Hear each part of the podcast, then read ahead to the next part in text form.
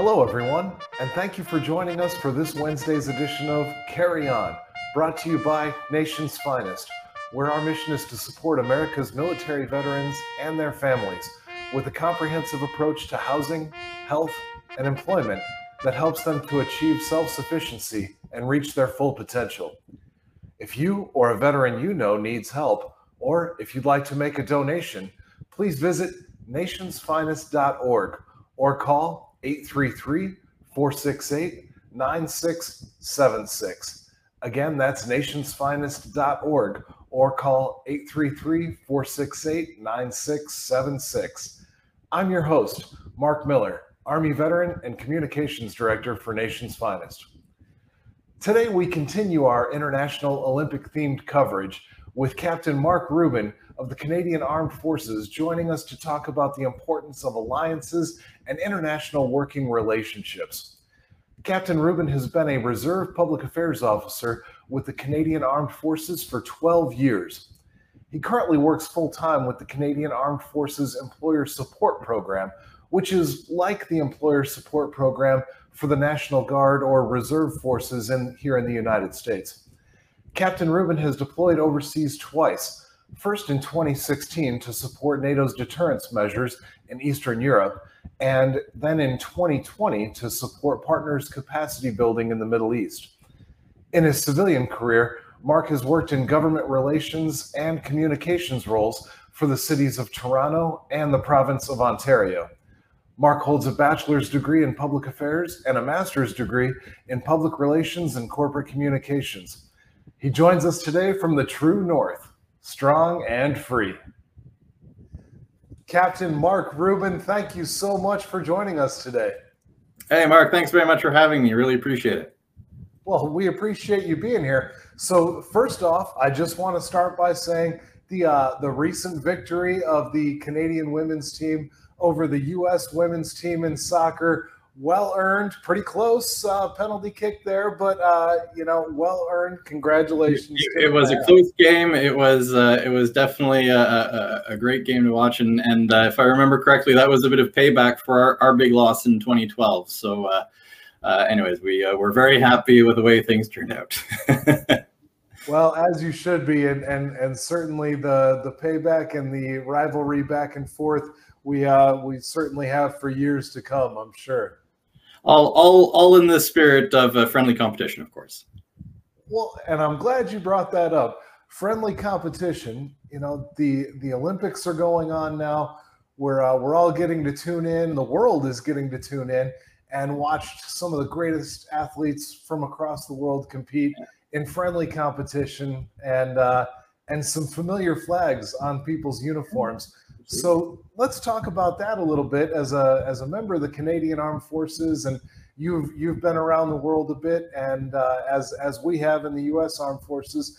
And how do you how do you you see the Olympics perhaps a little bit differently uh, than than your counterparts in the civilian world that maybe haven't traveled as much or seen as much as you have? Well, well, first of all, I mean, when I, when I think of the Olympics, I'm I'm I'm just super impressed at the at the skill and the talent that these athletes bring to uh, to to their sporting events. Uh, really, they're capable of doing things that that, from my perspective, are almost superhuman. And and again, just just truly impressed at uh, at what they can do. Um, I guess on on another level, I'm I'm kind of grateful that that nations are able to to to meet in that spirit of friendly competition, just to just to you know play play sports together, uh, uh, bring your very best uh, that that you possibly can, and uh, and and you know just just celebrate uh, good good uh, good sports. Um, that that that that good competition, and you know whoever wins wins, but but you can certainly play it out in in in a way that's that's fun, fair, and uh, that uh, that everyone can uh, can get involved in a, in a very healthy way, which is uh, probably you know it's it's nice to see because you know as as as you know very well, we see too often on the news uh, instances where uh, where groups or, or countries compete in in very destructive ways. So you know this is this is a, a, a very welcome change to to what we sometimes sometimes see. Agreed, hundred percent. The uh, the bad news can pile up sometimes, so it's heartening to see all these uh, all these countries in friendly competition, shaking hands afterwards, and uh, and and being able to smile and and and all compete friendly in the Olympics together. With with your experiences in particular, you know, some of us watch the Olympics now and see a see a flag or a nation represented, and we don't just think of a place on the map. We think of a place that that we've walked, that we've seen, uh, maybe people we know.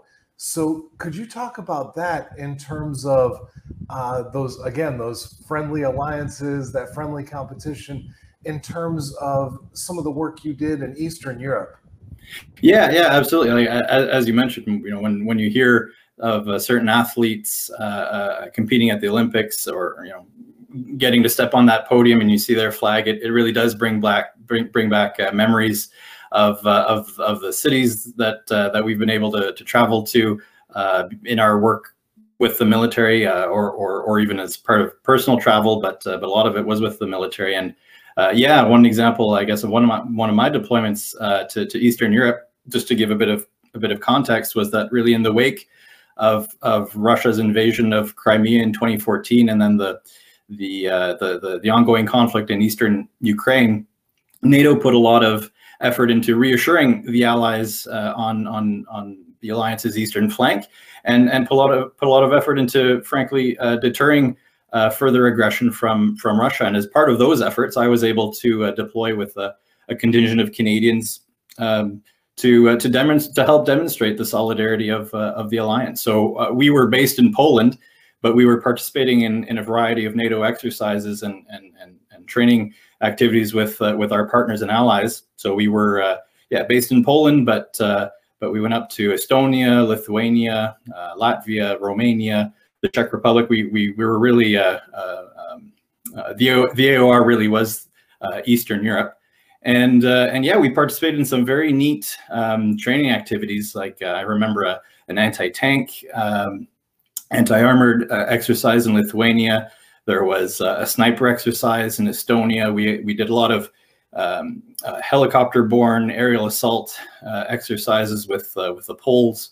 So uh, yeah, a lot of great opportunities to to not only um, ensure that we could operate alongside one another if if if the need should come to that, but it was also a, a great chance just to really learn from from from other countries. You know, we we have similar ways of of doing a lot of different uh, uh, um, uh, strategies and, and, and tactics, um, but there's always there's always room to uh, improve our knowledge and, and and to learn from each other. And so, uh, and and in addition to that, really at a at a very human level, um, it's a chance just to get to know one another and and get to uh, through the people you meet experience a, a different culture, learn about the history of a different part of the world, and and that kind of knowledge is just so beneficial, right? It it it really helps you be more effective on operations, frankly, because if you if you have that ability to interact uh, in a cross-cultural setting, that that just helps you so much, and and it just gives you extra knowledge. That's that's good to good to have, just uh, just so you can understand other other cultures, other ways of doing things. And and one of my one of my uh, good fond memories of of my time in Eastern Europe was working with uh, another public affairs officer uh, a, a, a, Polish fellow who um, was was great at, at, at helping me connect with uh, with uh, uh, audiences in Poland, helping me understand some of the dynamics there, and and just understanding more about the culture, which uh, again is just uh, so so so valuable. You really cherish those those kinds of connections, those kinds of opportunities. Certainly, the the importance of those friendships, the cultural understanding, and like you said, that that resonating message of we're here for you and we're we're going to all be here together should anything happen definitely reassuring to uh, to everyone involved yeah. now uh, you know your memories of working with a polish public affairs officer sound pretty professional there but tell the truth he, he showed you where to find the good pierogies didn't he Oh, absolutely. yes, absolutely, he did. And uh, sure enough, you'll never find better pierogies uh, anywhere other than Poland. I, I would have to agree with that. They uh, they they certainly wrote the book on that. Yeah. So, hearing about your uh, your experiences in Eastern Europe and kind of the cross cultural and, and cross border operations that you were involved in, some of the friendships you made. What was similar and what was different when you look at that versus your experience in the Middle East and the deployment that you did there? Well, again, a, a lot of it was was very similar. So uh, just any any opportunity uh, to work alongside uh, a foreign military uh, was uh, was was really uh, special. Was really unique. Um, an opportunity to you know do the work that we were asked to do and and at the same time learn about a different part of the world and that's awesome. And again just to provide context so after isis uh, took over large parts of syria and and iraq uh, there was a, a, huge multinational effort to uh, combat isis. And then uh, and then beyond that to uh, uh, strengthen the capability the defensive capabilities of our partners in in the area. So um, for i was based in kuwait but a lot of our training uh, work was done in, in Iraq, Jordan, and Lebanon.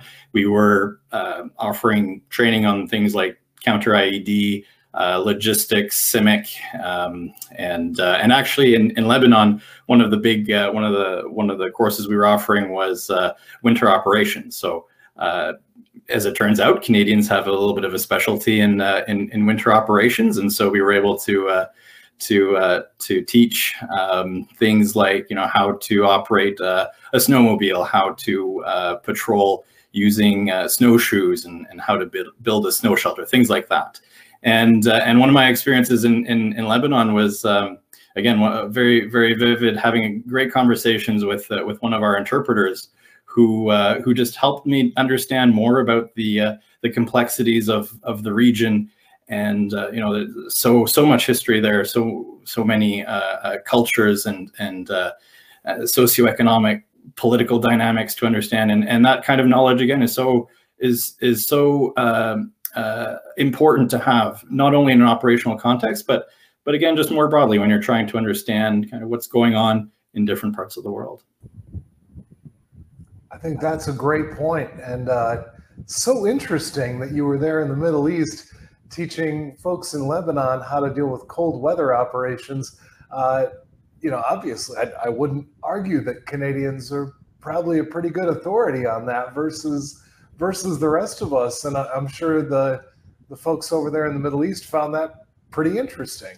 Yeah, well, as, it turns out, there's a, a, a large part of Lebanon's um, border region is very mountainous, and once you get high enough, there's there's a lot of, uh, of snow that uh, that falls, and um, and uh, part of enhancing their their defensive capabilities. In, in, in this case, we were able to uh, to support in that in that regard. So uh, yeah, definitely definitely happy to help. Happy to to share uh, any knowledge that we can.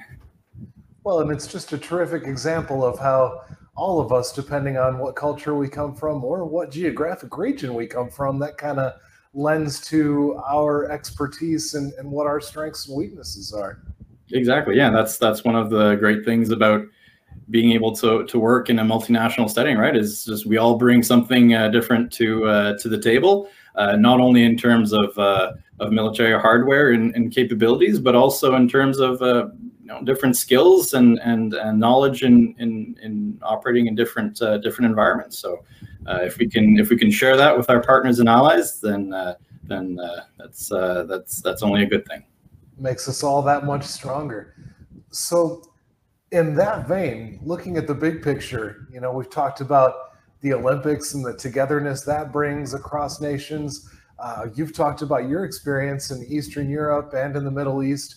So, if you could wrap that all into a nutshell for us, what would you like to share with our viewers about the importance of alliances, maybe not just between nations, but between people across countries, across borders, leave us with uh, with your thoughts there, if you would, Mark.